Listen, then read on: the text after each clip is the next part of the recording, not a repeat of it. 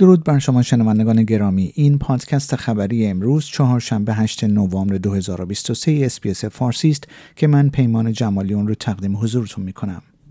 کارشناسان امنیت سایبری می‌گویند که قطع شدن خدمات شرکت مخابرات آپتوس در سراسر استرالیا شکنندگی شبکه ارتباطی استرالیا را برجسته کرده است آپتوس می‌گوید مهندسان این شرکت ساعتها تلاش کردند تا منبع قطعی را کشف کنند و به گفته این شرکت تعدادی از مسیرهای بازسازی را امتحان کردند تا سیستمهای خود را در اسرع وقت به وضعیت آنلاین بازگردانند.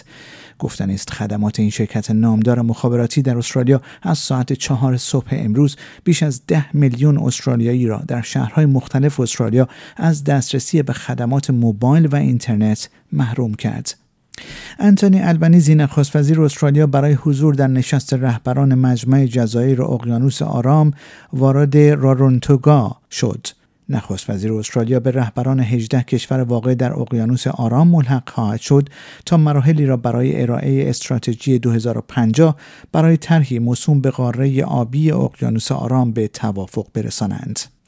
جمعیت هلال احمر فلسطین نیروهای اسرائیلی را به هدف قرار دادن یک کاروان بشردوستانه در شهر غزه متهم کرده است. این سازمان بشردوستانه می‌گوید این کاروان متشکل از پنج کامیون حامل تجهیزات پزشکی نجات دهنده به مراکز بهداشتی مانند بیمارستان قدس بود که مورد تیراندازی قرار گرفت و به دو کامیون آسیب رساند و یک راننده زخمی شد. جو بایدن رئیس جمهور ایالات متحده می‌گوید از بنیامین نتانیاهو نخست وزیر اسرائیل خواسته است تا در جنگ غزه توقف کند دولت ایالات متحده که بر ارائه کمک های بیقید و شرط به تلاش های جنگی اسرائیل اصرار دارد با موضع اسرائیل موافق است که آتش بس به نفع حماس خواهد بود. دولت فدرال استرالیا از تلاش های خود برای کنترل تورم پس از تصمیم به بانک مرکزی مبنی بر افزایش نرخ بهره های بانکی به بالاترین سطح خود از سال 2011 دفاع کرده است.